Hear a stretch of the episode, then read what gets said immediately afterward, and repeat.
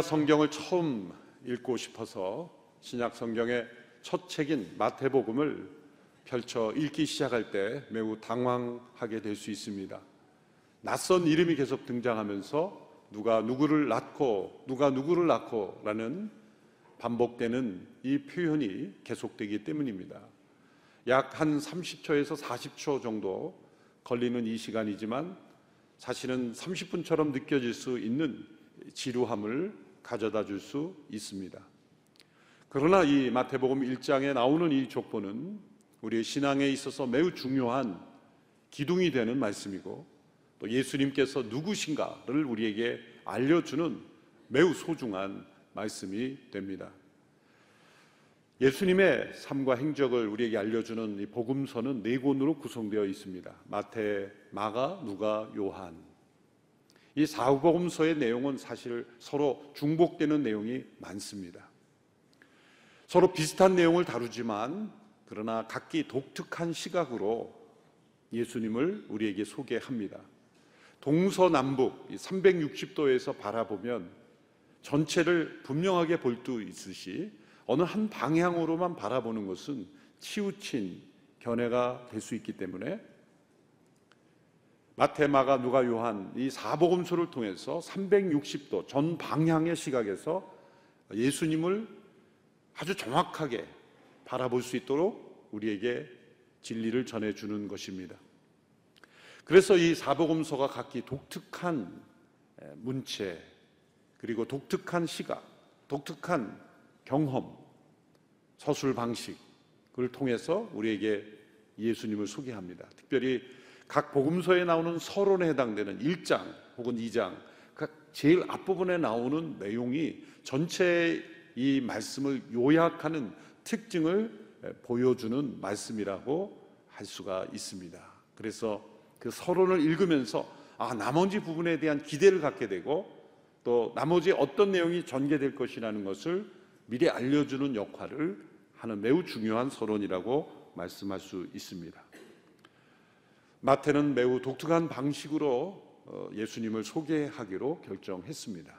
그것은 예수님의 조상에 대한 족보를 기록하는 것입니다. 조상의 족보를 통해 무엇인가를 알려고 하는 사람은 두 가지 목적을 가진 사람으로 분류될 수 있습니다. 첫 번째 부류는 조상을 통해 자신을 자랑하려는 목적입니다. 자신을 나타내려는, 자랑하려는 목적을 가질 때는 조, 자랑스럽지 못한 조상이 나타난 족보라면 그냥 덮어버릴 것입니다. 자랑스러운 족보, 자랑스러운 조상이 나타난 족보는 고이 보관할 뿐만 아니라 또 다른 사람에게도 자녀들에게도 소개하고 싶어 할 겁니다. 그러나 두 번째 부류의 목적을 가진 사람은 이 조상의 족보를 통해서 자신의 정체성을 알려고 하는 목적입니다. 자신이 누구인가, 자신의 정체성을 분명하게 알려고 할 때는 자랑스러운 조상들만이 아니라 자랑스럽지 못한 조상일지라도 그 모든 진실을 알고 그리고 나에게 그것이 어떤 영향을 미쳤는가를 알려고 하는 것입니다.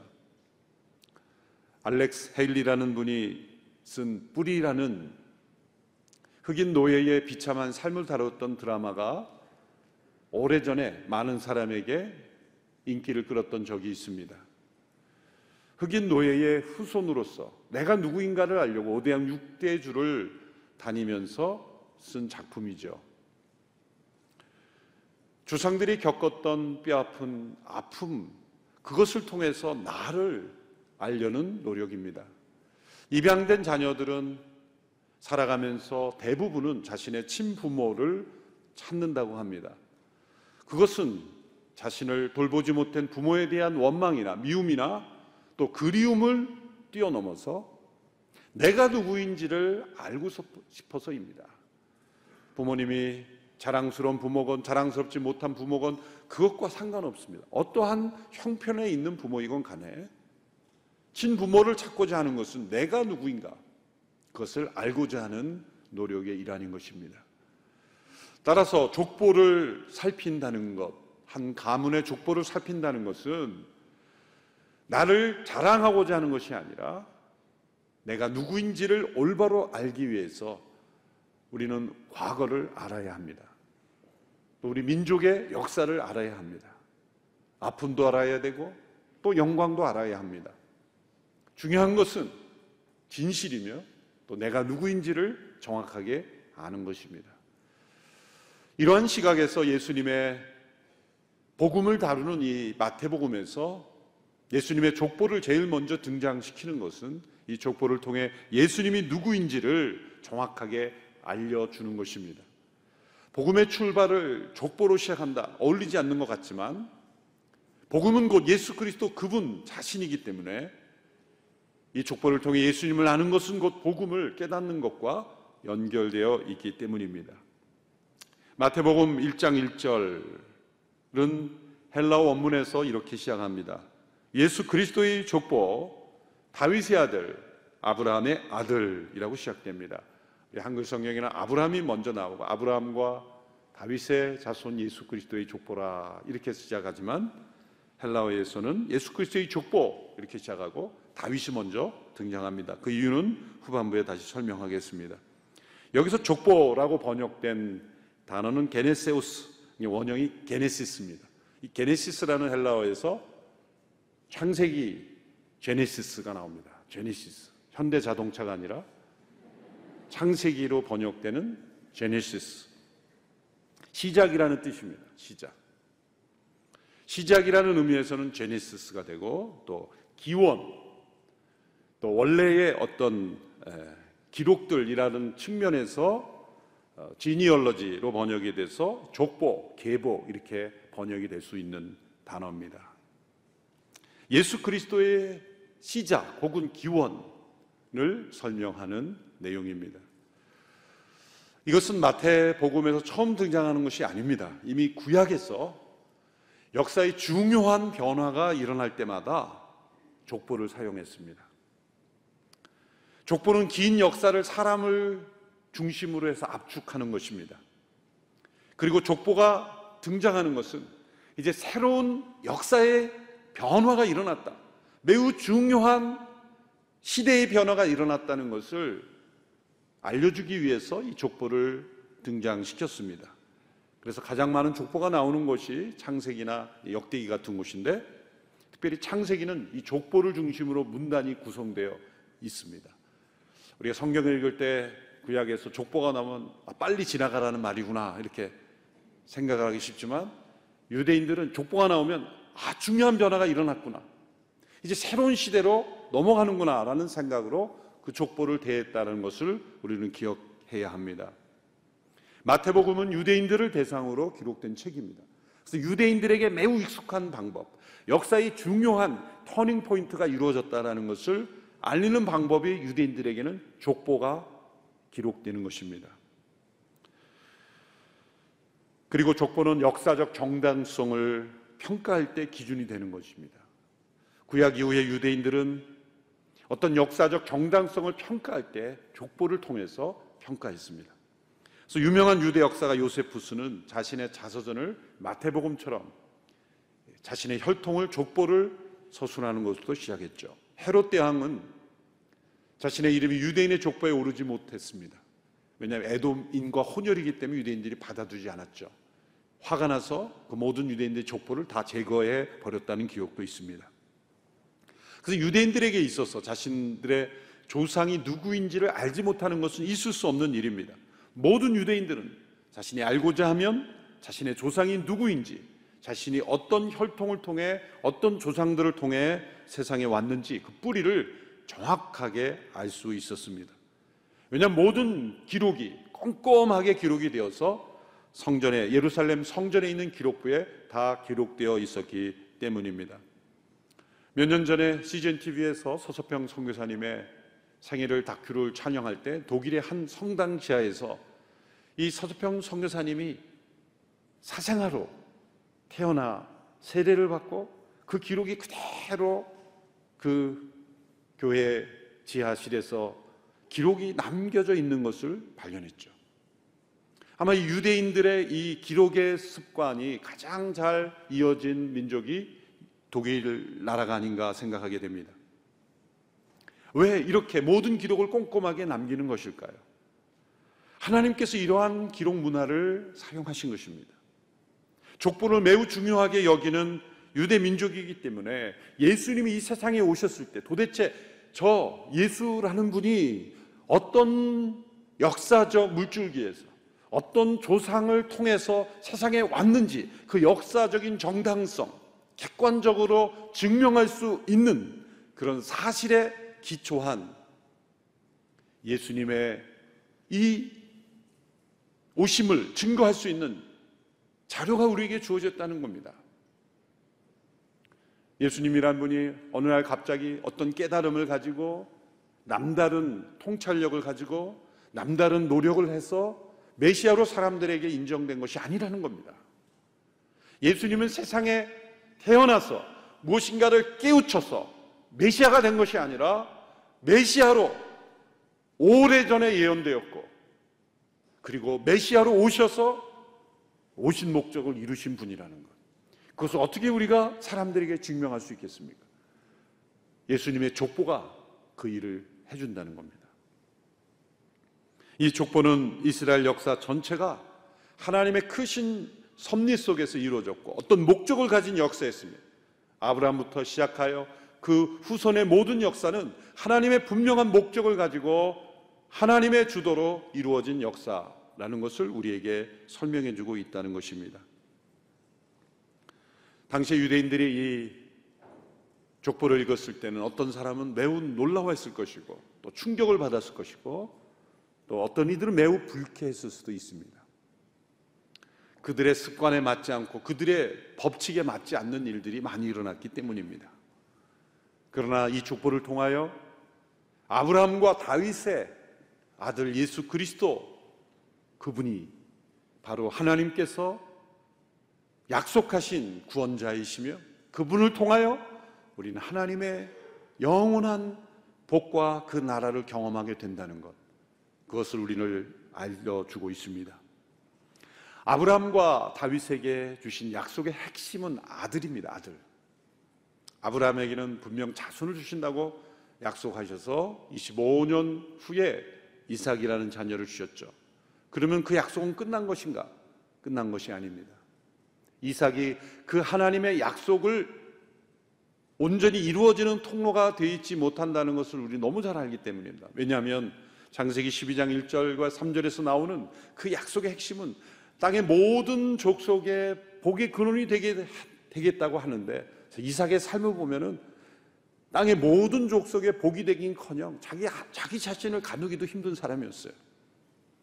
그러니까 이삭의 삶을 통해 그 약속이 이루어지는 것은 아니라는 것을 우리는 잘 압니다. 다윗의 아들 솔로몬도 마찬가지였습니다. 사무엘하 7장에 나오는 그 약속을 보면 그 아들의 나라를 영원히 경고케 한다고 했는데 솔로몬 왕국은 멸망했습니다. 결국에 아브라함과 다윗의 아들 그분은 누구인가? 이 하나님의 모든 약속을 이룬 분은 누구인가? 이삭과 솔로몬이 아니었다는 겁니다.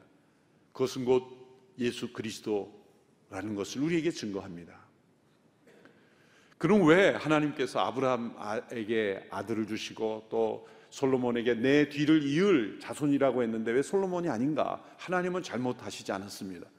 왜냐하면 히브리어로 아들이라고 할 때는 벤이라고 부르는데 우리가 운전할 때 벤 그 같은 발음입니다.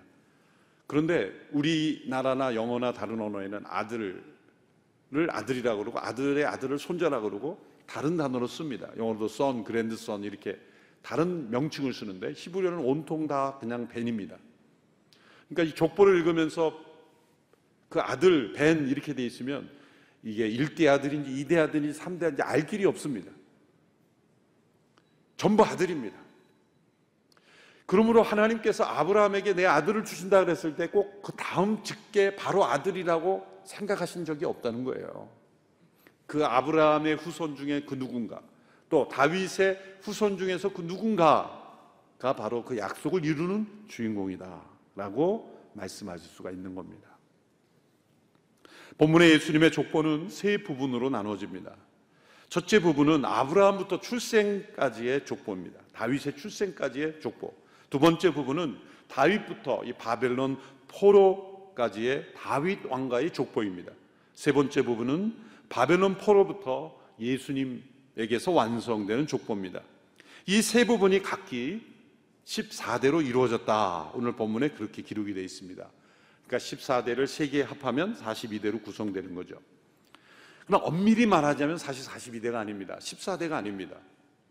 왜냐하면 이 기간에 속한 사람들을 다 구약을 통해서 추적해 보면 몇 사람이 더 있습니다.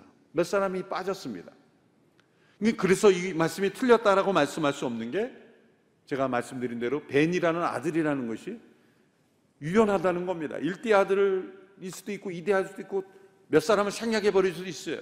목적에 따라서 10대를 생략해 버리고 바로 10대 후손으로 갈 수도 있어요. 그래도 아무런 문제를 가지지 않는 것이 이 히브리의 어법이다라는 겁니다. 그래서 이것을 14대라 이렇게 말해도 아무 문제가 없는 겁니다. 중요한 것은 왜 이 14대라 이렇게 말했냐 이겁니다. 각 시대를 14대로 끊었다라는 것은 어떤 메시지를 주는 겁니다. 이 14라는 숫자를 알파벳으로 변환시키면 다윗이 됩니다. 히브리인들은 알파벳을 가지고 숫자로 쓰기도 했습니다. 이걸 게마트리아 용법이라 그러는데 알파벳 숫자 우리가 1, 2, 3, 4라도 쓸 수도 있지만 히브리 이 언어의 알파벳에 그 순서가 있을 거 아닙니까? 제일 먼저 나오는 알파벳은 1이 되고 그 다음엔 2가 되고 그래서 그 순서대로 표현하면 다윗이라고 할 때 제일 먼저 나오는 우리말로 드라는 발음의 알파벳은 숫자 값이 4입니다. 그리고 위라고 할 때 이것은 부 발음도 나고 위 발음도 납니다. 그래서 이 와우라는 접속사가 이 두 가지 번역이 있는데 하나는 부 발음이 나고 하나는 위 발음이 나요. 그래서 영어 번역은 데이빗 그랬을 때는 부 발음의 번역을 채택한 거고 우리는 위 발음을 선택한 거예요. 그래서 우리말에는 다윗이 되고 영어는 데이빗, 다비드가 되는 거죠. 그래서 이 중간에 이 접속사는 숫자 값이 6이고 그 마지막 또 다른 드는 4가 되는 거예요. 그래서 합치면 14가 되는 겁니다. 그래서 이 각 이 세 단락을 구분하는 각대가 14대다라는 것은 무엇을 메시지 주냐면 이 역사의 중심에 다윗이 있다라는 겁니다. 다윗.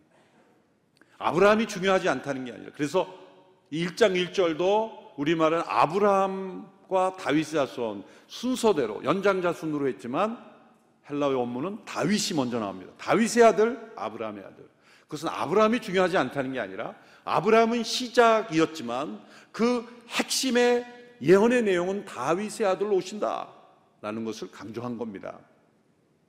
실제로 예수님에 대한 메시아의 예언의 집중적인 표현도 다 다윗의 후손이 더 훨씬 분량이 많습니다. 특별히 예언서를 보면 이세의 줄기에서 이세의 후손에서 이세의 가지에서 이사에서에 보면 이세가 곧 다윗의 조상 아닙니까? 그리고 유대인들에게 있어서 다윗은 가장 중심적인 인물입니다.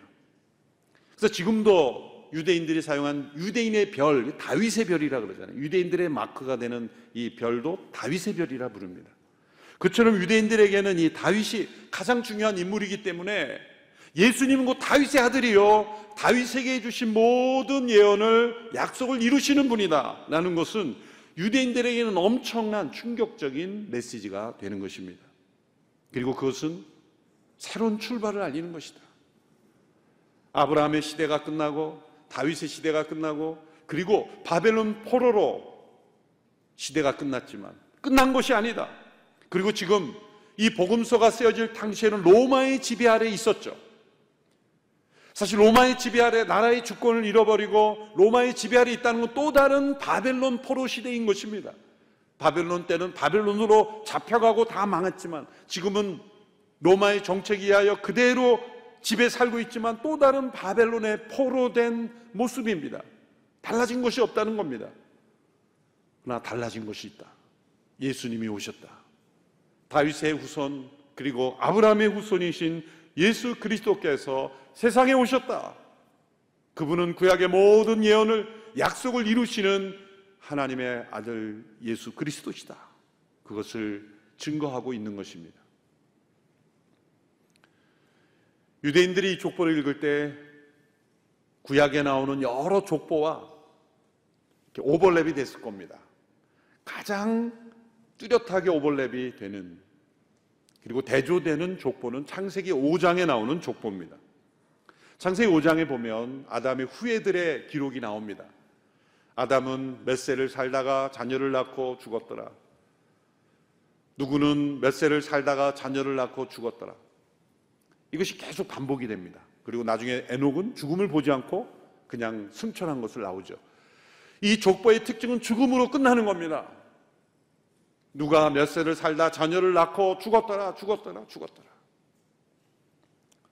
제가 이 창세기 5장의 족보에 큰 은혜를 받아서 신학교 입학 시험에 설교 시험이 있는데 창세기 5장의 족보를 가지고 설교를 제가 했습니다.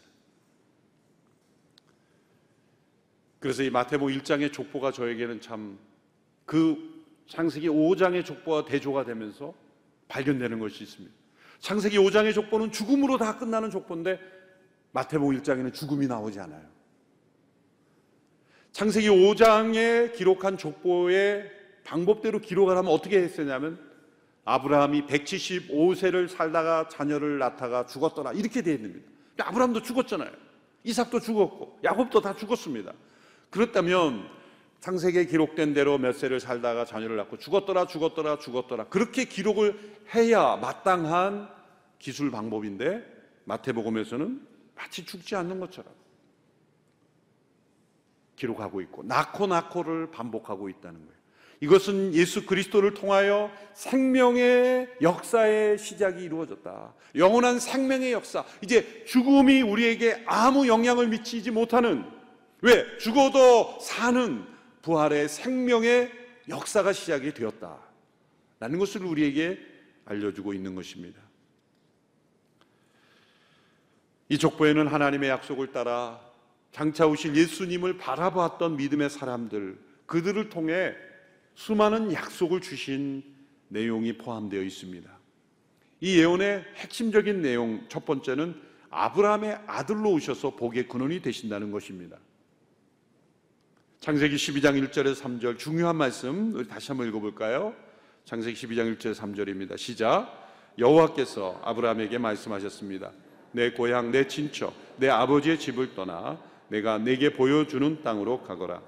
내가 너를 큰 민족으로 만들고 내게 복을 주어 내 이름을 크게 할 것이니 내가 복의 근원이 될 것이다. 너를 축복하는 사람에게는 내가 복을 주고 너를 저주하는 사람에게는 내가 저주하리니 땅의 모든 족속이 너로 인해 복을 받을 것이니라. 가장 핵심이 제일 마지막 땅의 모든 족속이 너로 인해 복을 받을 것이다. 핵심이 땅의 모든 족속입니다. 아브라함 한 사람 그 가문이 아니라 땅의 모든 족속에 여기에 포인트가 있습니다. 약속이 주어진 때는 예수님이 오시기 2000년 전입니다. 2000년 전에 하나님은 오래전에 이미 약속하셨고 2000년 후에 수많은 사람들이 죽음으로 세상을 떠났지만 하나님은 그 약속을 이루신 하나님이시라는 겁니다.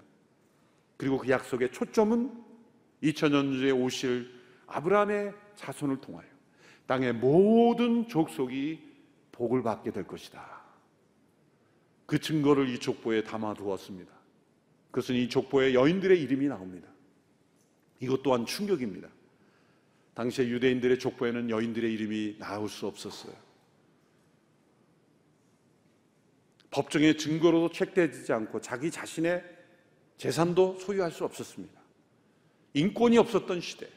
물건보다는 가치 있지만 사람보다는 못한 존재처럼 여인을 평가했던 그런 시대.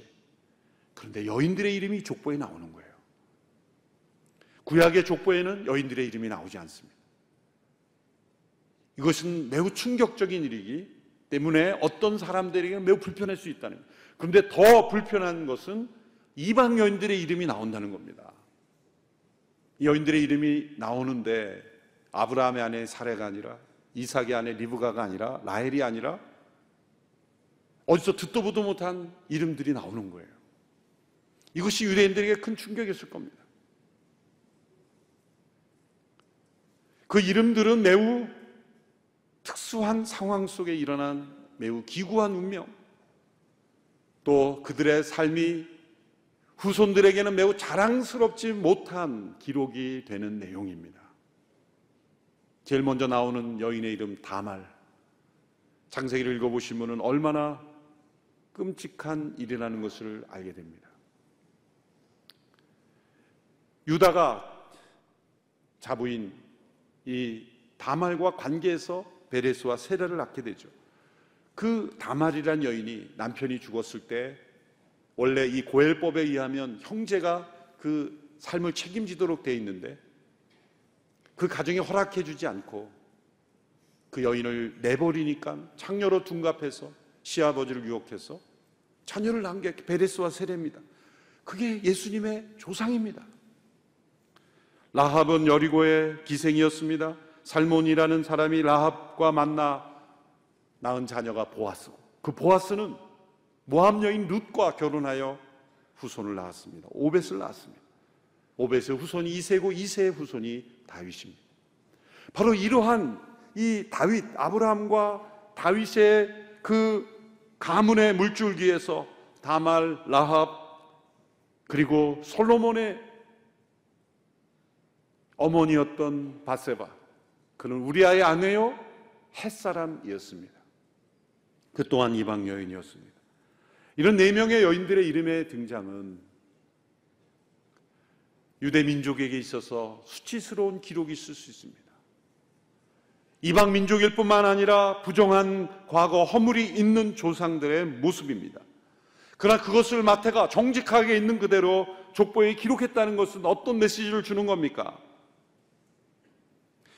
이것이 바로 예수님의 정체성을 설명해 주는 것이 우리의 정체성을 설명해 주는 것이다 라는 것을 알려주는 겁니다. 자랑스러운 조상들의 기록으로만 자신을 나타내는 것이 아니라 있는 그대로의 족보를 기록함으로 이런 죄와 실패와 결함으로 얼룩진 인생들을 통해서 예수님이 오셨다는 것. 그것은 이러한 실패와 죄와 허물로 얼룩진 인생을 하나님께서 제외시키시는 것이 아니라 도리어 그러한 죄와 허물 가운데 있는 인생들을 구원하시고 그들을 하나님의 은혜로 포함시키는 대상이 된다라는 것을 우리에게 말씀해 주는 겁니다. 예수님의 조상의 족보가 전혀 흠이 없는 명망이 있는 정말 흠이라고는 찾아볼 수 없는 그러한 모범적인 가문의 족보만 있었다면 수많은 사람들이 예수님 믿기 참 힘들었을 거예요. 아, 나 같은 사람은 예수님 믿기 합당하지 않구나라는 메시지를 던지지 않을까요? 그러나 예수님은 이러한 혈통을 통해서 태어나셨어요. 그리고 예수님은 말구유에 태어나셨고 십자가에 못 박히셨어요. 또한 이 모든 예언의 두 번째 핵심 내용은 다윗의 자손으로 오시는 영원한 나라의 왕으로 오신다는 예언이었습니다. 사무엘하 7장 11절에서 13절의 말씀을 우리 같이 읽겠습니다. 시작. 내가 사사들을 세워 이스라엘을 다스리게 했던 때와는 같지 않게 할 것이다. 내가 또 너를 내 모든 원수들로부터 구해내어 평안하게 할 것이다. 나 여호와가 직접 너를 위해 왕조를 세울 것을 선포한다. 내 날들이 끝나고 내가 내 조상들과 함께 잠들 때 내가 내 몸에서 나올 내 자손을 일으켜 내 뒤를 잇게 하고 내가 그의 나라를 든든히 세울 것이다. 그가 내 이름을 위해 집을 세울 것이고 나는 그 나라의 위 보좌를 영원히 세워 줄 것이다. 다윗의 몸에서 나오는 후손 그를 통해 그 나라를 든든히 세울 것이다. 이 말씀만 보면 솔로몬이 맞는 것 같습니다. 그런데 그 다음 마지막 구절을 보면 솔로몬이 아니라는 걸 알게 돼요. 왜? 그 나라의 보좌를 영원히 세워줄 것이다. 라고 말씀했는데 솔로몬의 왕국은 영원하지 않았습니다. 다윗부터 바벨론 포로에 이르는 이 다윗 왕가의 가문을 보십시오. 다윗, 솔로몬, 르호보암, 아비야, 요람, 아하스, 문하세 이 모든 왕들을 보면 다 우상을 숭배했고 그리고 형제들을 죽이고 잔혹하게 다루고 하나님의 율법을 버렸던 든든히 하나님이 세워줄 수 없는 그러한 왕들의 모습이었어요. 그러나 하나님은 이 다윗에게 주신 약속을 신실하게 이루셨습니다. 누가복음 1장 32절에 예수님이 태어나셨을 때 이렇게 메시지가 전해졌습니다. 그는 위대한 이가 될 것이요 지극히 높으신 분의 아들이라 불릴 것이다. 주 하나님께서 그에게 그 조상 다윗의 보좌를 주실 것이다. 제2의 바벨론 포로라고 부를 수 있는 로마의 압제 시대에 이제 그 가문이 완전히 무너져 있고 그 왕국이 완전히 무너진 그때 다윗의 왕국이 무너졌다는 증거가 요셉이 지금 목수의 일을 하고 있다는 증거죠. 왕의 후손이 완전히 모든 사람들에게 알려지지 않는 평범한 사람으로 살고 있다는 거예요. 바로 그때 예수님이 오셨습니다. 인간의 철저한 실패 한복판에서 오셨어요. 아브라함부터 이 마태가 기록한 대로 14대로 끊을 수 있는 바로 그 세 번째 마지막 인간의 역사의 실패 한복판에 예수님이 오셨어요. 이 다윗에게 주어진 약속. 영원히 견고한 나라의 왕으로 오셨다. 또 아브라함에 주신 약속대로 땅의 모든 족속에게 복의 근원이 되는 후손인 그분이 오셨다는 겁니다. 그것이 마태복음 1장에서 우리에게 전해주고 있는 메시지입니다. 이 족보에서 마지막으로 주목할 것은 예수님의 출생을 언급하는 부분입니다. 자, 모든 족보의 이 내용을 보면 기술 방식이 누가 누구를 낳고 이렇게 돼 있죠. 아브라함이 이삭을 낳고 이 족보를 아내 사례가 봤으면 참 섭섭했을 거예요. 내가 낳지 자기가 낳나? 남자가 남자를 낳은 거도 있어요. 모순이죠 이거. 그러니까 이삭의 아, 아브라함의 아내 사례가 이삭을 낳고 이렇게 돼야 정확한 거 아닙니까? 그런데 일반적인 표현은 남성 중심으로 아브라함이 이삭을 낳고 이렇게 돼 있어요. 그런데 여인의 이름이 등장한 것은 부적절한 관계나 특수한 상황일 경우에 여인의 이름이 등장해요. 유다가 다말에게서 베레스와 세대를 낳고 살몬이 라합에게서 누구를 낳고 보아스가 루스에게서 누구를 낳고 이렇게 누구에게서라는 여인의 명칭이 나온 것은 뭔가 특수한 상황이라는 것을 분명하게 언급하는 거예요. 그러면 이제 예수님의 출생의 기록이 어느 쪽에 속하는지를 한번 보십시오. 1장 16절의 말씀 우리 함께 보겠습니다. 시작. 야곱은 마리아의 남편 요셉을 낳았고 마리아에게서 그리스도라 하는 예수께서 태어나셨습니다. 가장 일반적인 표현인 요셉이 예수님을 낳았더라 이렇게 하지 않았죠? 두 번째 표현, 특수관계를 표현하는 병식으로 하면 요셉이 마리아에게서 예수를 낳았더라 이렇게도 하지 않았습니다. 어떻게 됩니까? 그냥 마리아에게서 그리스도라는 예수가 태어나셨다. 세 번째 방식입니다. 요셉이 예수를 낳았다 표현하지 않은 것은 예수님이 동정녀의 탄생이라는 거죠. 아담의 혈통이 아니라는 겁니다. 다른 모든 사람들은 아브라함이 이삭을 낳고 표현한 건 다 아담의 후예라는 걸 강조하는 거예요. 첫째 아담인 아담에게 혈통에 묶여 있다는 거예요. 누구에게서 나왔던 그것은 다 아담의 혈통이라는 거예요. 그러나 예수님은 두 번째 아담입니다. 전 인류와 다른 완전히 새로운 두 번째 아담이요. 새로운 인류의 조상이라는 겁니다. 그래서 마리아에게서 예수님이 태어나셨다. 이렇게 고백하셨습니다. 그분은 완전한 인간의 조상을 가진 온전한 인간이십니다. 그러나 그분은 동정리에서 태어나신 성부 하나님의 독생자이십니다. 그분의 조상에는 아브라함의 후손으로 유다인 조상도 있었고 다윗의 후손으로 왕의 조상도 있었습니다. 라합과 룻과 다말과 같은 부정한 조상도 있었고 히스기야와 요시아와 같은 거룩한 조상도 있었습니다. 세상의 모든 사람들을 다 품을 수 있는 모든 사람들에게 하나님의 복의 통로가 되고 그리고 영원히 흔들리지 않는 나라의 왕으로 오신 그분이 바로 예수 그리스도이시다. 우리가 예수님을 믿는 것은 역사적 정당성을 가진 것입니다.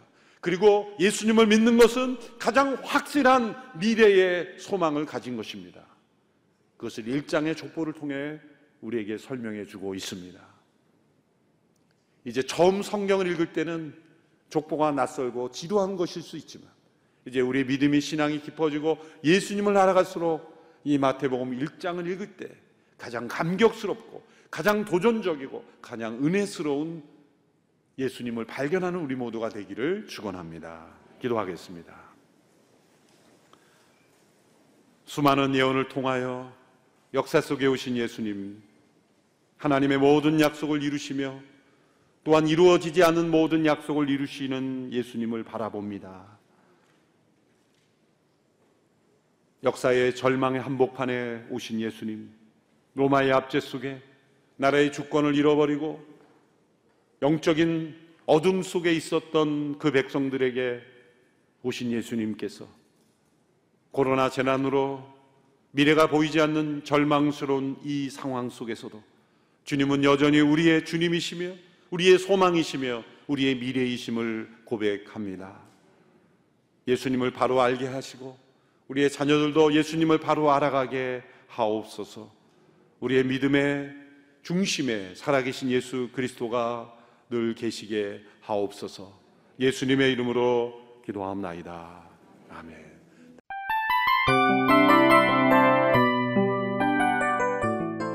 이 프로그램은 청취자 여러분의 소중한 후원으로 제작됩니다.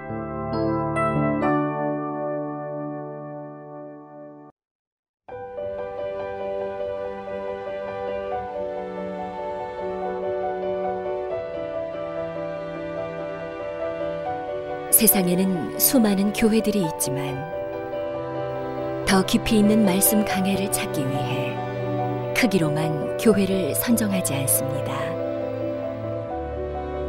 보다 좋은 영적 콘텐츠를 더 많이 나누기 위해 방송비를 받지 않습니다. 1년 365일 복음만 전하고 싶어서 우리는 광고를 하지 않습니다. 온누리의 복음을 땅끝까지 CGN TV와 함께 땅끝 성교사가 되주세요